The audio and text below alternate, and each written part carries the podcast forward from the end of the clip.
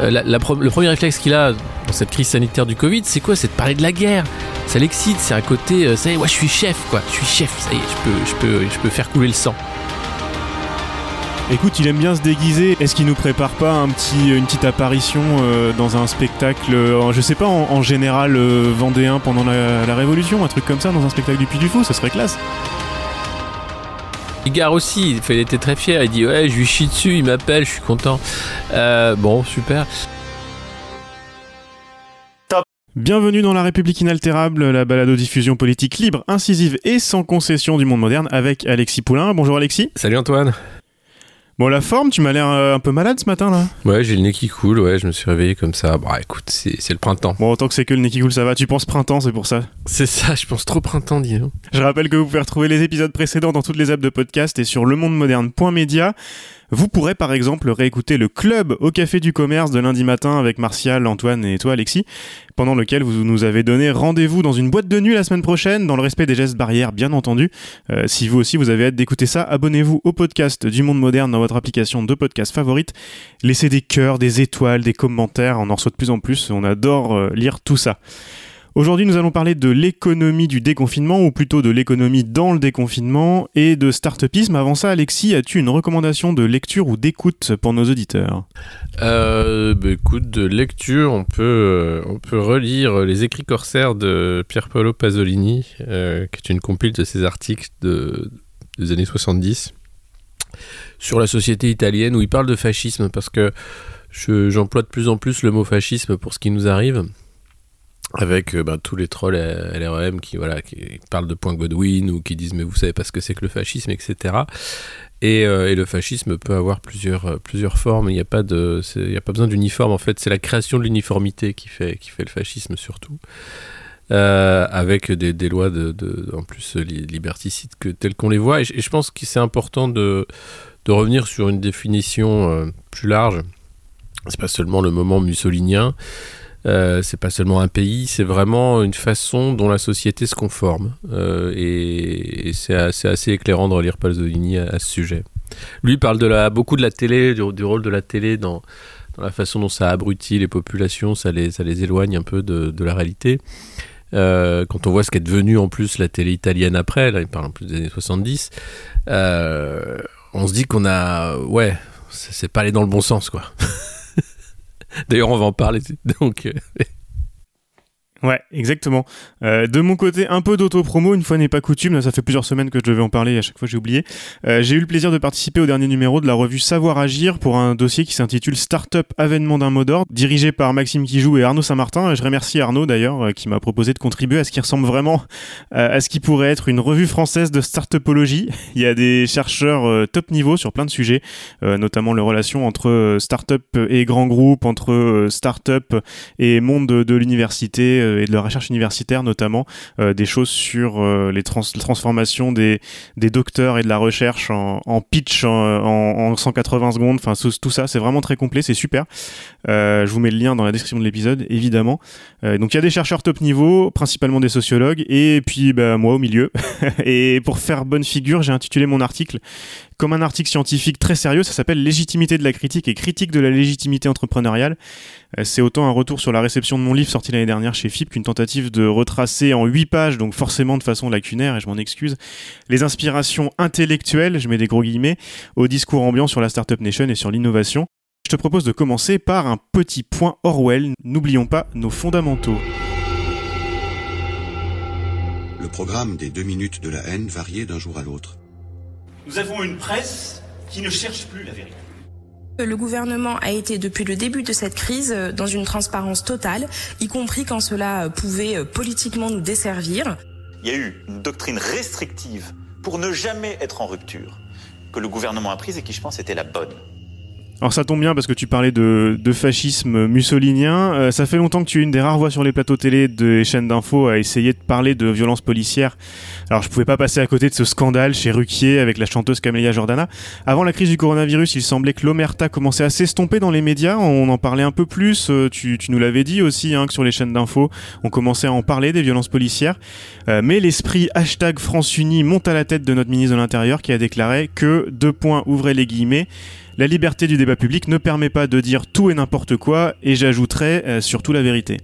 Ouais. Mais c'est euh, symptomatique hein, de, bah, de Pasolini, c'est-à-dire euh, on parle d'une d'une chanteuse actrice qui dit un truc sur un plateau d'une émission de divertissement et c'est un ministre de l'Intérieur qui lui répond. et elle, elle pose les termes d'un débat réel sur le délit de faciès. Euh, avec euh, des mots qui, euh, bien sûr, parlent de massacre, etc. Où tout le monde dit mais c'est pas possible, on peut pas dire des trucs pareils. Enfin, on dit ce qu'on veut. Hein. On est, on est dans une démocratie libérale, donc on dit ce qu'on veut. On a des lois qui, sont là pour censurer quand on est passé outre. Or, là, elle n'est pas passée outre et il faut, il faut défendre les, libertés. Et, et, le premier réflexe, a été bien sûr la censure d'un syndicat de police qui a, qui a, voulu faire appel à la justice. Euh, et le ministre se rend compte que bon bah si quand même il saisit le parquet là-dessus, ça devient de la censure vraiment. Donc il fait marche arrière en disant je, suis euh, euh, j'aime le débat, machin, nanana, il enrobe le truc, mais on voit bien que le premier réflexe aurait été de censurer des paroles pareilles. Non, on, doit pouvoir les dire. Après, je trouve que ça fait partie de, la société du spectacle, c'est-à-dire que c'est une, artiste euh, qui prend la parole sur un sujet beaucoup plus profond euh, où euh, il y a eu des morts, il y a eu des bavures, il y a eu, beaucoup de violences policières et, ça nous éloigne du vrai sujet de l'utilisation systématique de, de, la violence d'État comme on n'a jamais vu sous, sous la cinquième. Enfin, on, a vu, hein, il y a eu des épisodes terribles comme Sharon, etc. Euh, pendant la guerre d'Algérie. Euh, donc un retour en fait à, une violence euh, systématique par cet équipage de la REM, que ce soit l'exécutif ou le, le, gouvernement, et tout ça dans un silence de tous les députés qui ne se sont pas levés pour condamner. Et là, miracle, Aurélien Taché qui vient de créer ce faux groupe d'opposition, hein, Écologie, Démocratie et Progrès, EDS. Euh, qui dit oui, soutien, c'est un vrai sujet et tout. Mais il a bien fermé sa gueule pendant euh, qu'on mutilait des manifestants euh, pacifiques lors des, Gilets jaunes. Et, et, d'ailleurs, une de ces manifestantes qui a perdu un œil et, l'usage d'une partie de son cerveau a écrit une lettre au policier qui l'a blessé par son LBD alors qu'elle ne faisait rien sur les Champs-Élysées pour montrer justement cette, cette violence. Et, et, et ne pas se faire avoir, en fait, c'est ce qu'on est en train de faire en parlant de cet épiphénomène hein, de Camilla Jordana qui dit un truc. C'est pas ça le vrai sujet. Le vrai sujet, c'est que on a un ministre de l'Intérieur, on a un président, on a un Premier ministre, on a euh, euh, un nouveau parti qui s'appelle l'AREM qui valide, qui utilise la violence systématique d'État. On a un président de la violence. Et, pour moi, je ne comprends pas qu'on les laisse, euh, euh, passer entre les gouttes et qu'ils continuent en fait de d'être au pouvoir. C'est insupportable en fait à voir quand on est conscient de, de ce qui se passe. C'est insupportable. Et justement, je voulais t'en parler. Tu utilises sur Twitter notamment le terme de président de la violence depuis longtemps et de plus en plus, euh, euh, sans, sans, doute à raison. Est-ce que tu l'utilises sur les plateaux de télé aussi? Euh, Je sais pas si je l'ai utilisé. Oui, j'ai dû le dire qu'on n'avait jamais eu autant de violence. Alors récemment sur, sur les plateaux, j'ai moins parlé de ça, puis je suis moins invité. Hein. c'est propagande oblige. mais mais oui, je l'ai utilisé et je l'utilise systématiquement parce qu'il faut rappeler qui est le responsable. C'est Emmanuel Macron. C'est lui qui choisit sciemment d'utiliser cette violence, de terroriser euh, les manifestants, les gilets jaunes, parce qu'il n'a plus pris sur, le, sur la, population. C'est euh, euh, enfin tous les gens qui ont perdu un œil, qui ont une main arrachée, etc. C'était pas des, dangereux black blocs qui étaient en train de foutre le feu ou quoi que ce soit. vous avez les récits, c'est des gens qui discutaient, qui étaient en train de partir de la manifestation. Jérôme Rodriguez, il s'en va, il dit venez, on va aller à machin. Et là, il est sciemment visé euh, par, euh, un, membre de la BAC qui lui vise la tête, visé à la tête, ça a été fait systématiquement. Jamais il y a eu de rappel à l'ordre, jamais il y a eu un mot d'excuse, jamais il y a eu on arrête, on arrête ça tout de suite. C'est inacceptable ce sang versé. On est en démocratie. Pour moi, le, silence au-delà des, des, plateaux télé, le silence des populations, c'est-à-dire qu'on accepte d'être gouverné par des bouchers. Euh, et ceux-là se, drapent dans le progressisme avec leur costard propre et tout, et t'expliquent, euh, oui, euh, c'est bien, machin. et, on voit bien d'ailleurs, Emmanuel Macron adore cette, violence. Le premier réflexe qu'il a dans cette crise sanitaire du Covid, c'est quoi? C'est de parler de la guerre. Ça l'excite, c'est un côté, ça y est, ouais, je suis chef, quoi. Je suis chef, ça y est, je peux, je peux, je peux faire couler le sang. Et, moi, ça me, ça, ça, ça, ça de voir le. Et ça, c'est depuis les lois travail. Hein. Hollande a sa part de responsabilité, comme il le disait à la radio en début de semaine. Euh, cette violence-là, elle a commencé euh, avec les lois travail, où on a, on a commencé à faire de la police un outil de répression. Alors, euh, j'aime pas ce mot-là. Ce que disait bien le candidat Macron d'ailleurs. Mais lui, euh, lui d'ailleurs, de candidat Macron, était contre les violences policières. Il fallait absolument changer tout ça, etc. Mais il faut voir le, le degré de mensonge, d'hypocrisie et de violence est tel que ça rend les gens fous. Je pense qu'il faut pour on se rend pas compte parce qu'on vit dans le truc euh, et, on est peu nombreux, je trouve, à se rendre compte de, de l'horreur qu'on est en train de vivre, de ce moment fasciste qu'on est en train de vivre, Euh, et, parce qu'on n'ose pas employer les mots. Moi, j'emploie pas le, le mot fascisme. euh, légèrement. C'est justement parce que je, je veux pas de point Godwin, je veux pas faire une comparaison avec ce qu'était ce moment historique. Mais c'est malheureusement ce qu'on est en train de vivre. C'est-à-dire qu'on a des gens qui mentent, qui euh, voudraient conformer les esprits. N'oubliez pas ce discours devant le congrès de Versailles où euh, le président Macron, nouvellement élu, appelle tous les élus à tuer le cynique qui est en eux. Il veut un homme nouveau. Il veut changer la façon dont les Français pensent. Ça, l'emmerde, ces Gaulois réfractaires. Il veut un Français nouveau, il veut un homme neuf. Euh, et, ça, c'est extrêmement dangereux. Il veut ce, jeune entrepreneur qui est maître de sa vie et de son destin. Et, en parallèle, pour tous ceux qui sont pas d'accord, eh bien, c'est la prison et la, violence. Je comprends pas, en fait, euh, euh, qu'il soit toujours là. Euh, qu'il soit toujours écouté, que les analyses politiques en fait soient pas outrées, euh, scandalisées par euh, par euh, bah, l'incurie et la violence de ce gouvernement. Violence avec ceux qui ne sont rien, mais euh, on en est très très loin avec ceux qui ont réussi. C'est la pipe de la semaine. Quand je vois parfois des simulations qui sont faites, il y a des journaux qui en ont sorti, c'est de la pipe complète, hein. C'est de la pipe complète, hein. Emmanuel Macron qui cherche à se rapprocher du peuple en vue de 2022, d'après certains off de l'Elysée. Alors, qu'est-ce que c'est que ce peuple? On va voir. Après avoir appelé Éric Zemmour suite à son agression, après avoir rouvert le Puy du Fou par sa volonté jupitérienne suite à un coup de fil de Philippe De Villiers. Je vous invite à, lire l'article du Figaro là-dessus, qui est assez dingue, où De Villiers explique en disant Ouais, alors c'était dimanche, j'étais à l'apéro, j'avais mon pastis, d'habitude je réponds pas au téléphone, mais là j'ai regardé, oh bah c'était Macron, alors j'ai décroché. Et, et les propos que rapporte le Figaro sont, sont assez dingues. Faudrait qu'on le qu'on rejoue le dialogue et qu'on le mette en son pour le club de la semaine prochaine. Tiens, Alexis d'ailleurs, on va regarder ça. Euh, on sait maintenant que la doctrine sur l'ouverture des bars va changer suite à l'intervention de Jean-Marie Bigard. C'est encore et toujours la République du téléphone, sauf que le standard de ce numéro vert là est dans le bureau du président. Je comprends pas pourquoi Patrick Bruel a signé une tribune dans le JDD pour l'avenir de la culture. Faut prendre son téléphone là, ou je sais pas, ou peut-être demander à Michel Sardou. Il a peut-être plus de chance là. Sardou, je sais pas, hein, il est quand même, euh, il est particulier dans le paysage. euh, bah déjà Bigard aussi, il, était très fier. Il dit ouais, je lui chie dessus, il m'appelle, je suis content. Euh, bon, super.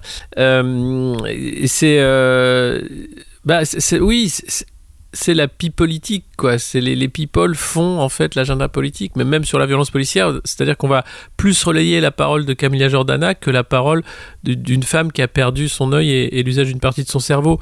Donc c'est dire le, degré de, de- d'abétisation de la société. Euh, on est, euh, j'ai rien contre Bigard, euh, etc. Ils font leur boulot, ils sont là pour pour faire rire les gens ou quoi. Zemmour est là pour les énerver et, et et, et Macron utilise ça. Alors, il y a une doctrine derrière. hein. On sent bien que il faut faire popu, il faut raccrocher les wagons. Il est, il est tellement hors sol, tout le monde le sait. Il est impopulaire. Donc, peut-être qu'en touchant ces gens populaires et populistes, il va prendre un peu de leur popularité. Je pense que c'est une croyance vaudou, je sais pas. Euh, je crois que c'est concomitant de l'arrivée de, de Joseph Zimet euh, au poste de conseiller en communication. Lui était le grand conseiller des commémorations de 14-18. C'est, euh, euh, c'était euh, l'ex-mari de Ramayad. Et il a été embauché juste après par Macron pour, pour faire sa, communication à l'Élysée. Et je pense que c'est lui qui est derrière ce côté. Il avait fait venir Black M à Verdun, ça avait fait un scandale. Donc il aime le mélange des genres. Je pense qu'il s'est dit allez, vas-y Jupiter, appelle Bigard, tu vas voir, ça va être pas mal. Il faudrait que Brigitte appelle Nabila. Il faut, il faut accrocher les wagons. Il faut que vous parliez aux cons là. Les cons, ils- vous leur parlez pas. Faites un truc, tu vois. Parce que je pense que c'est- c'est de ce niveau de condescendance. hein.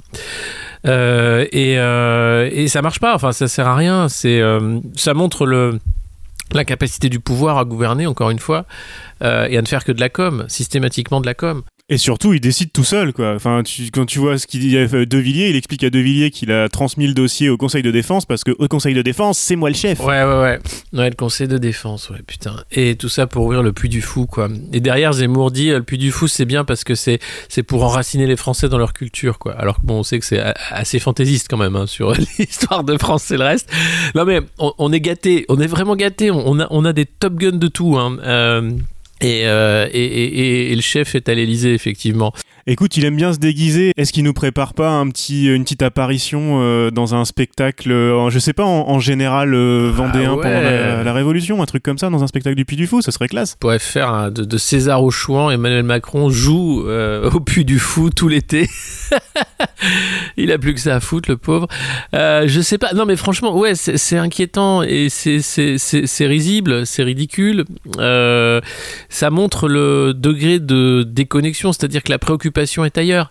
Euh, on est euh, dans une après la, la crise sanitaire qui est toujours là d'ailleurs, arrive la crise économique.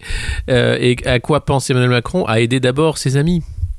Euh, à, à- à son image en premier, avant toute chose, mon image.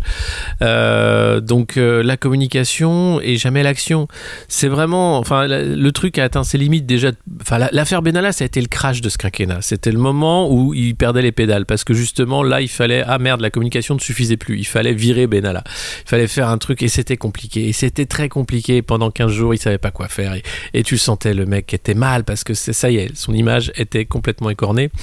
Euh, et, ça n'a fait ça n'a fait qu'empirer depuis. Et, euh, là, euh, plus personne ne le croit. Les soignants lui disent, on, on croit plus votre parole. Enfin, je, je, vois pas comment ça peut fonctionner. Les, gens de la REM un peu sensés commencent à se dire, bon, moi, si je veux une carrière, faut que je me barre vite ou il faut que je fasse semblant d'être dans l'opposition. Euh, Il y a ceux qui continuent de soutenir parce qu'il faut bien, mais euh, c'est quand même compliqué. Euh, loi Avia, Stop Covid, etc., etc. Puis après, il y a le dernier carré de fidèles qui ressemble de plus en plus à une secte. Et, et l'interview de Cédric O, elle est parlante. Lui parle de politique comme un art de la transcendance. Pour lui, la politique, c'est pas euh, s'occuper du bien commun ou faire des choses concrètes. Non, non, il y a un côté. Donc, il a trouvé son gourou euh, en, la personne d'Emmanuel Macron. Avant, c'était DSK. Mais, mais il y a un profil qui est quand même très crédule, très, euh, très religieux d'une certaine façon, ou très croyant. Oui, c'est le profil Startup Nation, on, va en parler tout à l'heure. Juste un, un- je voulais te- te- te- t'en faire dire deux mots. Un autre qui aimerait bien trouver le 06 d'Emmanuel Macron, c'est Jean-Michel Aulas, euh, le président mauvais perdant de l'Olympique lyonnais. J'ai vu que tu avais parlé de foot sur Sud Radio, je sais pas que ça t'intéressait le foot.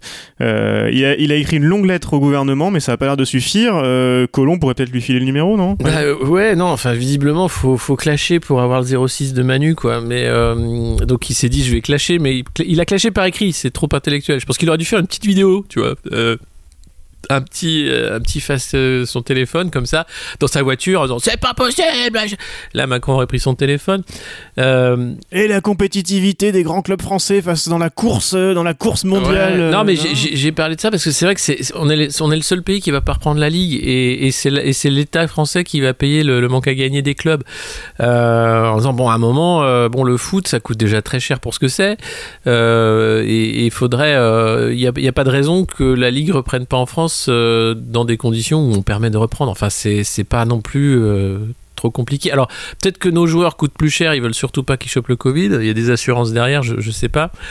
Euh, mais ça pose des questions et c'est sûr que, enfin, c'est- le spectacle. Donc ils font partie du secteur du spectacle, même si c'est le sport, ils sont impactés parce que voilà, c'est l'accueil du public, c'est les mêmes problématiques et il n'y a pas de réponse pour comme pour le spectacle. En tout cas, la Ligue de football professionnel a souscrit un prêt garanti par l'État de plus de 200 millions d'euros. Je crois que c'est autour de 250. J'ai pas, pas vérifié mes chiffres. Je suis désolé. Euh, en plus de ceux souscrits par les clubs eux-mêmes pour essayer d'éponger le manque à gagner de la fin de la saison qui n'a pas pu avoir lieu, principalement les droits télé, euh, c'est l'heure du On vous voit de la semaine. On ne va pas parler que de ce sauvetage du foot français par de l'argent public, pour ça lisez l'enquête de Laurent Maudu dans Mediapart il y a 10 jours, mais de ce nouveau numéro vert mis en place par la République du téléphone, cette fois directement vers le bureau de Bruno Le Maire à Bercy, les prêts garantis par l'État pleuvent sans trop de contrôle ni de garantie. Pour faire simple, ces prêts seront renfloués par nos impôts et donc par l'ignoble dette, hein, dans le cas où les entreprises concernées ne pourraient pas les rembourser, ce qui va être sans doute une, bonne partie des cas. Ben oui, et alors c'est marrant de voir comment on donne aux, ben, plus, aux plus dépensiers. Euh, donc on va donner euh, à l'aérien, on va donner euh, à l'automobile, on va donner à des secteurs qui sont bah, qui vont être les plus impactés par, par cette crise sans doute, mais c'est pas forcément ceux où il y a le plus d'emplois, c'est pas forcément ceux qui sont non plus euh, les plus vertueux écologiquement. Enfin, il y, a rien, c'est-à-dire qu'on leur file de la thune sans contrepartie. Alors si sur Air France on leur empêche de faire maintenant des, des liaisons courtes, là où on peut faire ça en train en une heure et demie. Euh, on les empêche ou on leur a demandé de faire attention à pas en faire Oh trop non, on leur a demandé. leur a- leur a demandé. Non, on leur a demandé. Non, bah, Bruno il empêche rien. Bruno il est là, il demande. Bruno il demande. Après, il dit Ah bah c'est ballot, ah, bah, j'avais demandé, bah quand même. Puis après, il dit Ah bah j'ai fait une petite taxe, là, une taxounette hein, qui coûte pas trop cher, comme ça les GAFA ils nous payent pas trop. Comme ça, on n'a pas besoin de remettre l'ISF parce qu'on a une petite taxounette là qui nous fait un dixième, même pas de, de, de ce qu'était l'ISF. Non, non, c'est Oui, ça. Il faut pas mettre l'ISF parce que ça rapporte pas grand chose, mais du coup, je vous fais une, une taxe qui rapporte 10 fois moins que l'ISF. Voilà. Mais, mais ça, c'est bien. Voilà, ça c'est top parce que voilà, ça c'est voilà, c'est une taxe, elle est juste celle-là. Voilà, elle est bien. Il est elle bon est en bien. maths. euh, il est très très Bah bon alors, en maths. il est, Bruno, il est bon en économie, il est bon en maths, il est, il est génial, Bruno. Et donc, il, il est dans sa position de, bah, de, de, de, de, valet du capital. Il est là pour euh, défendre les intérêts d'une classe, il est là pour défendre les profits, défendre les actionnaires. Il est certainement pas là pour, euh, pour défendre les intérêts des citoyens. D'ailleurs, rappelez-vous que ces néfastes voulaient euh, privatiser l'aéroport de Paris quand tout allait bien, et maintenant on se rend compte que l'aéroport de Paris demande, va demander beaucoup d'argent public pour, compte tenu de la crise et de ce qui arrive. Et, et- et ils sont capables de changer. C'est comme Trump, c'est-à-dire d'une semaine sur l'autre, ils vont vous expliquer que c'est. Non mais ça pas non non mais il y a pas de enfin c'est tout à fait logique euh, ils auraient pu très bien euh, euh, privatiser l'aéroport de Paris et, et venir les aider avec de l'argent public même même une fois privatisé. Alors généralement non, ils, ils- ils foutent euh, un max d'argent public avant pour faire tous les travaux que tout soit nickel, et après ils le vendent pas trop cher aux copains. C'est comme ça que Mais ça. c'est peut- assez fou parce que c'est ce que tu disais, il répète la doctrine et à, à le regarder, j'ai l'impression que plus il la répète, plus il a l'air en pilote automatique, il est complètement détaché de ce qu'il raconte, je sais même pas s'il comprend ce qu'il dit. Et à chaque fois, je me dis, c'est pas possible, il va, il va se réveiller. Tu parlais de secte tout à l'heure, il va se réveiller, c'est pas possible, il va s'écouter, il va se dire, mais en fait, euh, je, dis- je dis de la merde là. Et, et je sens qu'on en est pas loin là, mais ça tient, ça tient toujours, Mais le ça discours tient de la secte et du faut voir que c'est Et- pas même pas un discours de secte. Je pense qu'ils ils sont câblés d'une façon. Enfin, c'est un young Ouais, c'est ça, leader. ouais. Toute leur carrière a été faite sur l'emploi, la croissance. Enfin, ce truc vide. Enfin, c'est cette croyance beaucoup plus large hein, que la startup nation de- du capitalisme, qui est une croyance comme une autre. Euh, donc, c'est les bons élèves du capitalisme. Donc, pour eux, il faut que ça reparte encore plus vite. C'est ce que font euh, les Chinois. Ils- ça y est, ils ont fait tomber des, des- des lois écolo pour que des- il y ait des voitures polluantes dans les villes. Euh, on, on va, on va respirer un air dix fois plus pour euh, sauver l'économie. Euh, on n'en a plus rien à foutre hein, de la planète, hein, soyons clairs. hein. Le- là, l'objectif des 2 degrés, euh, alors là, le pangolin, il a tout fait tomber.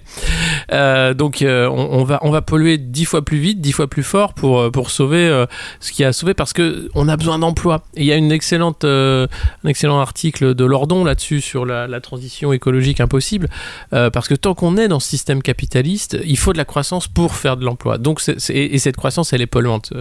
Je ne crois pas du tout en une croissance verte. Ça c'est vraiment encore un mot creux de la croyance qui voudrait faire croire qu'on peut qu'on peut produire des, des produits hautement euh, polluants euh, en, dépolluant la planète, on en est très loin. Ou la foi en la technologie pour euh, pour dépolluer, on en est très loin. Non, ce qu'il faut c'est simple. Et et et, et Lordon dit d'ailleurs, la décroissance c'est un, un mauvais terme parce que ça voudrait dire qu'on on veut faire une croissance autrement. On reste dans le dogme de la croissance.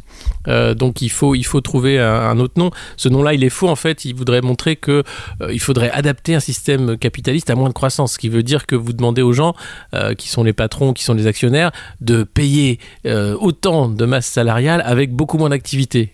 Autant, croire au Père Noël. Et, et donc, c'est impossible. Aujourd'hui, on a euh, cette crise planétaire du, Covid qui pourrait nous faire, euh, qui nous a fait s'arrêter, qui nous a fait euh, penser au niveau international et, ailleurs. Et on pourrait donc dire bon, on va, on, va arrêter tout ça, on va se mettre d'accord. Allô les Chinois, allô machin. Non. Que font les, uns et les autres? Ils relancent au plus vite leur économie. ou il y a ceux qui n'ont pas voulu l'arrêter, comme la Chine, la Suède, etc le Royaume-Uni. Euh, et, que dit Bruno Le Maire dès qu'il ressort, dès qu'il peut retourner sur le plateau de Jean-Jacques Bourdin Que c'est extrêmement compétitif, qu'il va falloir euh, que Renault soit compétitif, donc on va lui donner des sous pour qu'il puisse euh, délocaliser ses usines. donc oui, vous achèterez français, mais ce sera produit en Turquie ou en Tunisie. Mais, c'est une marque française. mais merde quand est-ce qu'on sort de cette connerie? Quand est-ce qu'on on, on arrête On dit, écoutez, on va pas y arriver de toute façon. Il y aura euh, beaucoup trop de destruction d'emplois dans les mois qui viennent pour, euh, pour le, un chômage de masse euh, viable et pour la recréation de, de, ces emplois. Et le patronat va en profiter pour faire baisser davantage encore le coût du travail et les droits des travailleurs. Donc si on continue dans ce système capitaliste, c'est un bain de sang qui, qui, qui, qui, est promis. Et des coups de fouet comme vous en avez jamais vu. et on avait, on avait l'opportunité hein, de, de, changer. Alors on a fait beaucoup de tribunes, il y, a des initiatives, etc. Euh, peu au niveau international, je trouve, pas assez. Et encore une fois, c'est la pipolisation, c'est des people hein, qu'on dit c'est bien, faut sauver la planète. On a vu Guillaume Canet signer avec Nicolas Hulot une tribune qui voulait rien dire, etc. C'est pas ça. Euh, non, euh, c'est le moment de la révolution en fait. C'est le moment où on dit, alors bien sûr, tous les tenants du capitalisme et du système tel qu'il est vont vous dire mais on a essayé le communisme, ça a été un fiasco total. Si vous voulez euh, Venezuela, machin, Cuba, allez-y, hein, moi je veux pas y aller. Euh, mais il n'est peut-être pas question de ça. Enfin, on a évolué, on a des nouveaux moyens de production, on a euh, d'autres façons de faire, et on a surtout tout ce qu'il nous faut. On n'est pas dans une société où on a besoin de, d'aller chercher à s'équiper, à, construire des hôpitaux, etc. On avait tout et on est en train de le casser grâce au capitalisme. Euh, et, il n'est pas question de, ça en fait. Il faudrait préserver ça. Donc il va falloir changer. Or le capitalisme n'aime pas ce qui coûte. Il veut ce qui rapporte. Et, et tout ce qui bien est plutôt bon pour le commun, bon pour la société, ben ça coûte, faut l'entretenir. Les autoroutes, euh, euh, les hôpitaux, etc. Pourquoi, tiens, on privatiserait pas les autoroutes? On dit bon, ça suffit, ils sont assez gavés là. les gens, il va falloir faire du tourisme en France. Je crois que Pécresse, je crois que c'est elle, je ne sais plus qui, dit il faut gratuité des autoroutes cet été. Mais allez plus loin, soyez courageux, nationalisez les putains d'autoroutes. Ils s'en sont foutus plein les fouilles pendant quelques, quelques décennies, ça suffit. Euh, fermons, le, fermons le temps de, la récré. Et c'est pas grave. Et alors il y a l'Europe qui est là, hein, qui veille au grain, qui dit non, vous n'avez pas le droit de faire ça, hein, la concurrence, la concurrence, la concurrence. Je dis bah écoutez, si vous n'êtes pas content, on s'en va, on va faire autre chose. Tu vois, c'est pas l'euro de toute façon, ça y est, un ancien premier ministre danois est en train de dire qu'il va falloir arrêter. Les Allemands sont pas loin de se dire que oulala, ils vont nous plomber notre marque avec ces conneries. Euh, donc euh, je donne pas, je donne pas longtemps à l'Europe avant de, avant d'être un échec, compte tenu de, de qui s'en occupe et comment c'est fait. donc il, pourquoi continuer à s'entêter, à vouloir être dans la compétition mondiale euh, pour l'emploi, sachant que cet emploi, en fait, c'est un emploi de mauvaise qualité, sous-payé, euh, qui rend les gens malades et qui derrière, en fait, leur permet pas d'avoir un, niveau de vie, euh, de, préserver, ne serait-ce que ça, préserver leur niveau de vie. Donc c'est bien, la globalisation, c'est effectivement bien pour la classe moyenne chinoise, pour les Indiens, pour, pour le continent africain, pour les Européens, ça se complique.